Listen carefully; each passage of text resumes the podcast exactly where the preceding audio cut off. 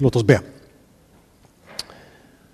Tackar dig att eh, det ordet som eh, vi har fått lyssna till från 1 Johannes 3 skulle få bli liv för oss den här söndagen. Och vi ber att eh, din ande skulle få andas på det som du vill ge oss idag. Amen.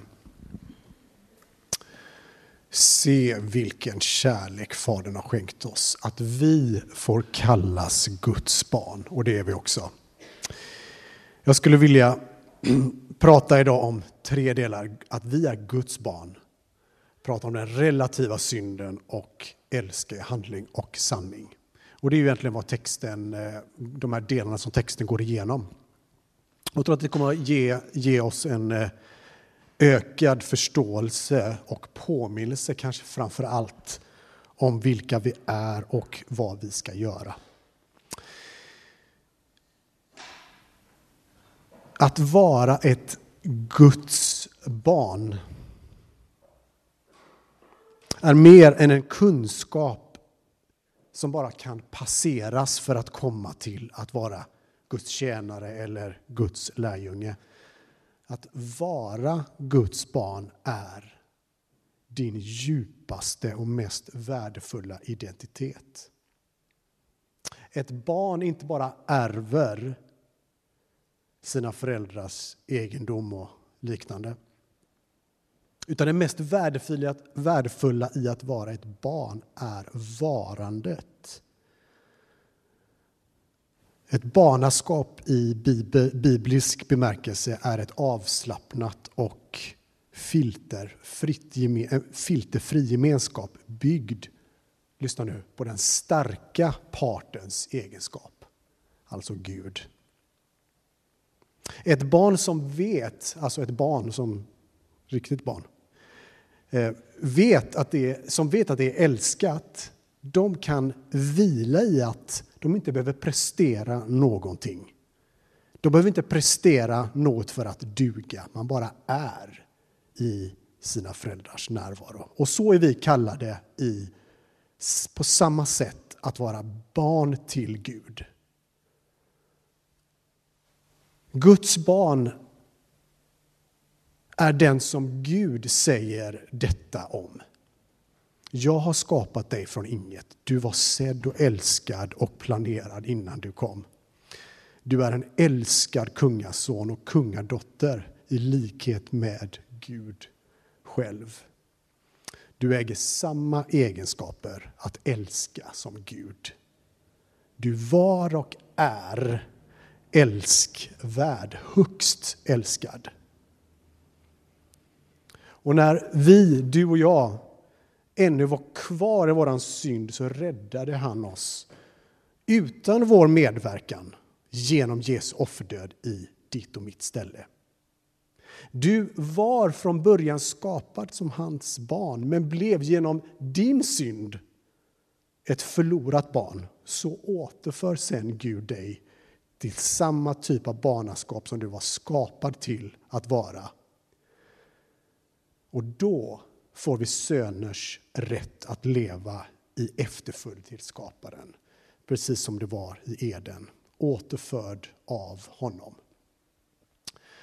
Guds barn är också den som säger till Gud, förut sa jag ju den som, vad Gud säger om oss.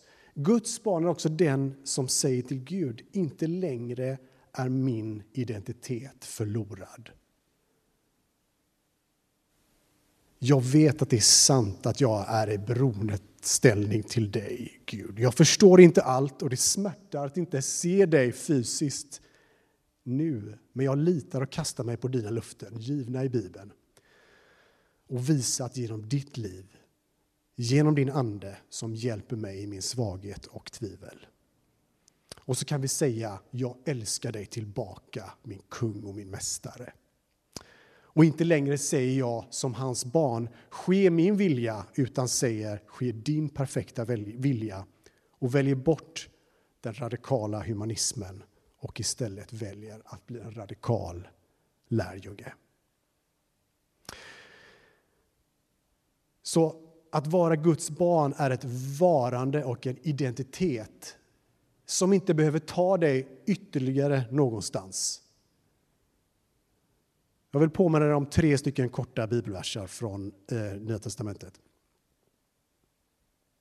Romarbrevet 8.15 står det så här. Ni har inte fått slaveriets ande så att ni på nytt måste leva i rädsla. Nej, ni har fått barnaskapets ande och i honom ropar vi Abba, far. I Efesierbrevet 1 och 5. I kärlek har han förut bestämt oss till barnaskap hos honom genom Jesus Kristus efter sin goda viljas beslut.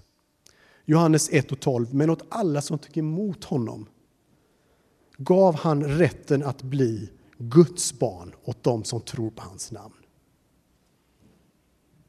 Så jag vill bara starta med det som texten beskriver om att hur vi är nu Guds barn och vad det gör med oss och vår identitet. Och sen så tar oss eh, som ett tema i hela första Johannes brev så rör det sig mellan att vara älskade barn till att göra upp med synden till att bli hans älskade barn. Och att älska våra medmänniskor med hans kärlek. Och om vi går in i andra delen här nu så tror jag att vi behöver tänka kring synd. Att det är en av de största lögnerna när det gäller vår identitet och livsval är alltså att det finns en bred, neutral zon som vi kan agera på. Det är inte så noga vad som är rätt och fel, för att i den här mellandelen i livet, när du möter olika problem, utmaningar, eh, där det blir fel, då tänker man att det finns, väldigt, det finns så mycket vingelutrymme, det finns så mycket naturlig grå, eh, gråzon, eh, neutral zon, att det är okej okay att vara där. Man relativiserar synden. Det som är synd för dig är ju synd för dig. Det som är synd för mig är ju synd för mig. Ett mantra som vi hör i radikal humanism. Och här är exemplen otaliga från ditt och mitt liv. Och jag ska inte gå in på alla, alla olika exempel, men jag, jag tänker att en gråzon är någonting som inte finns i Bibeln. Vilka beteenden placerar du i din gråzon? Johannes säger i texten åt oss att som Guds barn är vi kallade att dra tydliga gränser mellan vad som är rätt och vad som är fel. Och jag behöver väl inte säga till dig eller gå igenom hur Gamla testamentet, Jesus, Paulus, och Petrus gör samma sak. Jag behöver väl inte undervisa idag om att hela Bibeln är ett budskap att kalla dig och mig till omvändelse från våra egna vägar till Guds vägar. Från ljus, från mörker till ljus, före och efter, räddad eller förlorad. Bibeln visar oss genom frälsningshistorien och alla dess delar att gråzon inte är något för oss. När vi relativiserar synd och efterföljelse med exempelvis liberal teologi så finns det dock alltid en väg tillbaka. Det finns alltid en väg tillbaka till efterföljelse och att bli Guds barn igen. Genom hans nåd och godhet som är uttömd mot oss. Så låt oss därför alltid och alltid återvända till honom och vända synden ryggen och istället bekänna vår synd och ta emot befrielse från oss själva. Och för att eh, göra någon sorts eh, eh, metafor kring vad, hur vi ska förstå synd så tänker jag att synd är en inkräktare i den kristnes liv. Det är någonting som inte hör hemma hos den som är troende. Om du vågar skära av och ta bort en del i alla fall av den här gråzonen Och istället bekänna när du är otrevlig eller arg på dina barn eller för ingenting. Eller när du dömer ut som, som, som jag, din medmänniska som inte tillräcklig.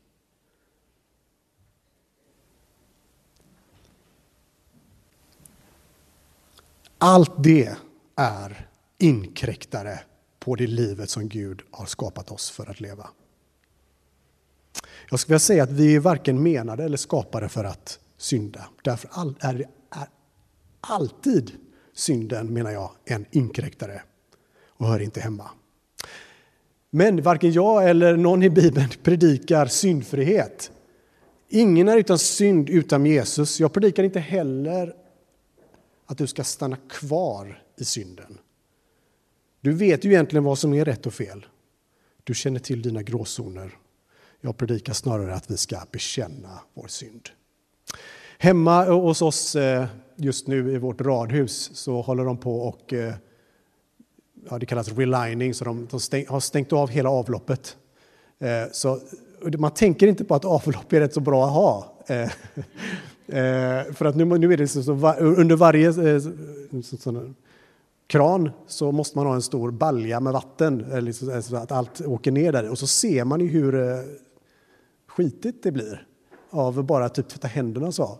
Eh, och eh, jag har aldrig tänkt på att hur, hur jobbigt det är att inte ha ett avlopp. Men vet ni, och då, nu kommer den här metaforen och nu fattar jag det här, vad det här ska leda till. Eh, att inte bekänna synd är som att inte ha ett avlopp, faktiskt, tror jag. Ja, det, det, det, rinner inte igenom, det blir inget flöde, så det är bara att stå där och äckla sig om man inte går och, och går till ett annat avlopp. Häller ut det där, den här stora ja, dunken med inte så trevligt innehåll. Om man inte går och, häller ut det med jämna mellanrum så blir det ännu värre. Och så är det med obekänd synd. Den möglar och blir äcklig. Och det blir, så, det blir så illa till slut att man tänker att det där var ju gött, det där kan jag dricka. Synden förvirrar oss till vad som är rätt och fel. Och därför så vill jag i alla fall ha ett fungerande avlopp. Eh, och eh, avloppet eh, är bra, bra, bra att ha. Ehm, så låt oss tänka lite mer. Först låt oss tänka kring att låta synd bli synd. Och när synd blir synd så bekänner vi varje gång vi behöver. Och jag, jag, kan tänka, jag, jag bekänner många gånger per dag, för att som du känner till säkert, eh, sant om dig också, att du är inte, det, det är inte, du är inte felfri, utan det kommer tankar, det kommer idéer, det kommer ord som inte hör hemma hos den som tror.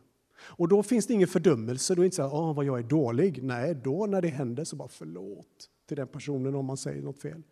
Till Gud som, som ligger bakom allting, förlåt, nu blir det så här igen. Liksom.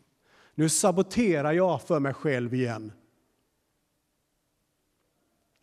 Så bör den inre människan alltid få möta Gud i sin nåd, där han tar emot vår bekännelse.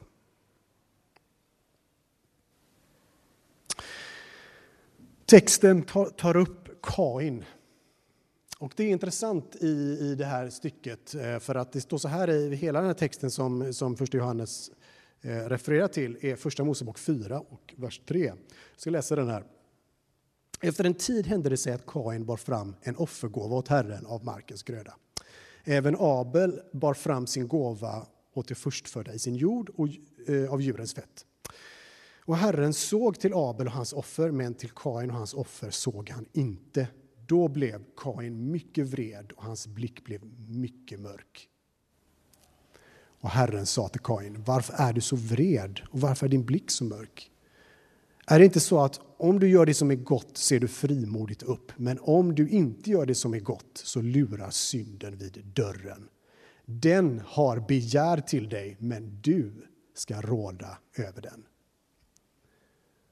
Vad Kain misslyckades med, och som vi ibland misslyckas på samma gång, när vi blir uppmärksammade på någonting som inte stämmer, då blir vår blick mörk och vi vänder oss till oss själva istället för att bekänna förlåt. Jag, det här blir ju fel med mitt offer. Alltså jag, jag hade antagligen eh, lite liksom, intentioner här som inte blev riktigt rätt. Om Kain hade bekänt sin synd inför Herren så kanske vi hade fått ett annat avslut på den här texten. Eller på den här, ja ni vet sen så slår han ihjäl sin bror och så här.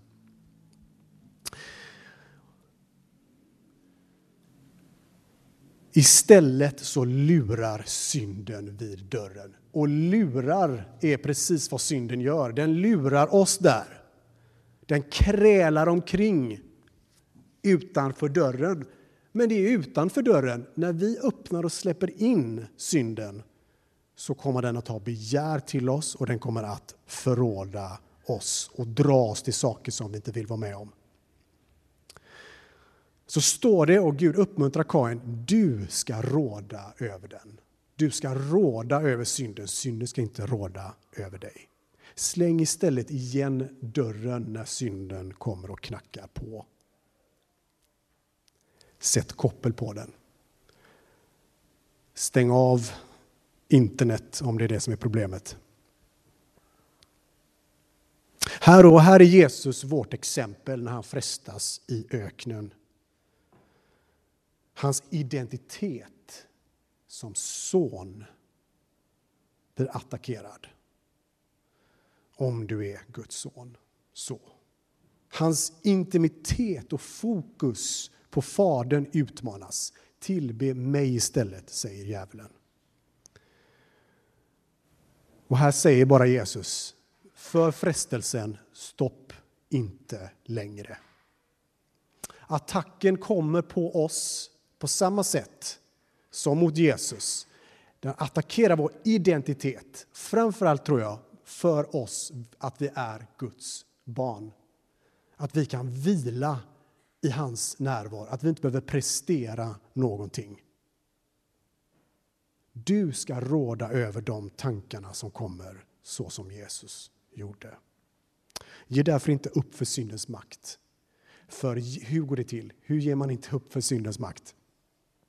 Genom att vi förlitar oss på att när vi bekänner så förnyar Anden oss och hjälper oss i vår svaghet att klara mer och mer att leva i efterföljd.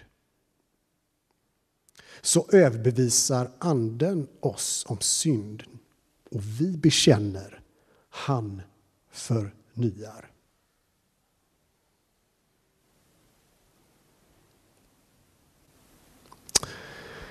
Låt mig i den här sista delen eh, landa i det som Paulus tal, eh, Johannes talar om härnäst i texten.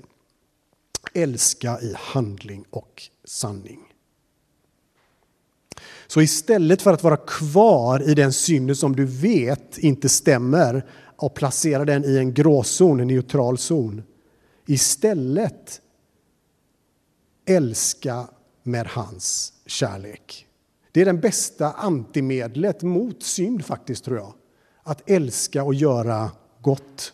Då glömmer du av lite den där jobbiga grejerna och det blir det, den bästa antimedlet mot synden och syndens konsekvenser. Fokusera på att göra gott så blir synden mer perifer. I vers 18 står det så här ju. Kära barn, låt oss inte älska med ord eller fraser utan i handling och sanning. Dela med dig av det som är gott, det du har. Ägodelar, men kanske framför allt i vår tid, tid. Stanna upp, lyssna, ta tid, älska din medmänniska. Ställ följdfrågor, intressera dig.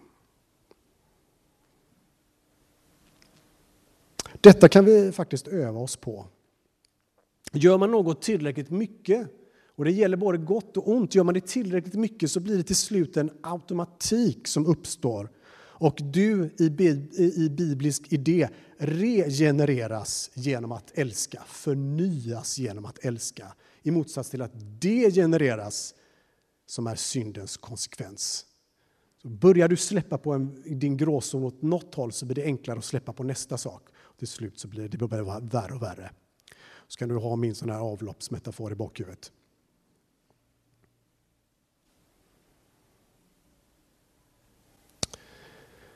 När vi älskar så är vi i ett tillstånd av sann frihet. Vad Johannes säger är att om vi älskar med handlingar bevisar det att vi är kopplade med sanningen själva. Och i Jesus så fanns det inget glapp mellan teori och praktik, mellan bekännelse och det som han gjorde, mellan idé och handling. När han sa att Guds rike var här så betydde det att liv direkt kom och upprättade det sjuka och det friska. Som, det sjuka som blev friska. Och därför är det precis som Jesus hade älsk, att älska som en superkraft. Han hade flera superkrafter, han var den perfekta människan. Men att älska är en superkraft som är oss given som människor. Du har den här. Som, som barn och som, jag tror att faktiskt alla människor har fått den här superkraften. Den är verkligen given från ovan, övernaturlig och kan överbrygga det värsta av mänskliga interrelationella hinder. Kärleken behöver inte ens uttalas med ord för att den ska kännas och gälla. En kärleksfull handling eller inställning eller blick känns av av den mest kalla människa till och med. Den som älskar blir fri från sin egen fördömelse. Att vara fri från att fördöma sig själv, sann frihet. Den som älskar, den surfar så att säga på en evig våg som aldrig slutar för att Gud har gjort oss sådana att vi kan älska. Den som älskar gör det rätta. Den som älskar är född av Gud. Den som är född av Gud älskar med Jesu kärlek. Hur går detta till? Låt mig avsluta med att säga vi regenereras, förnyas genom anden som är given till den som är född på nytt. Anden är kvar i den troende, säger Johannes i sin text. Anden är kvar i den troende.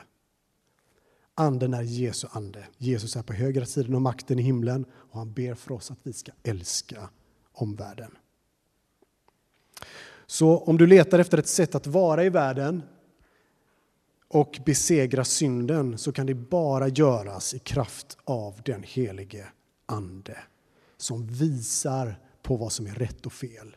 Han är kvar hos oss. Han är här, nära oss i vårt innersta och hjälper dig och mig att älska och på så sätt vara det vittne, det salt och ljus som du är kallad att vara. Amen.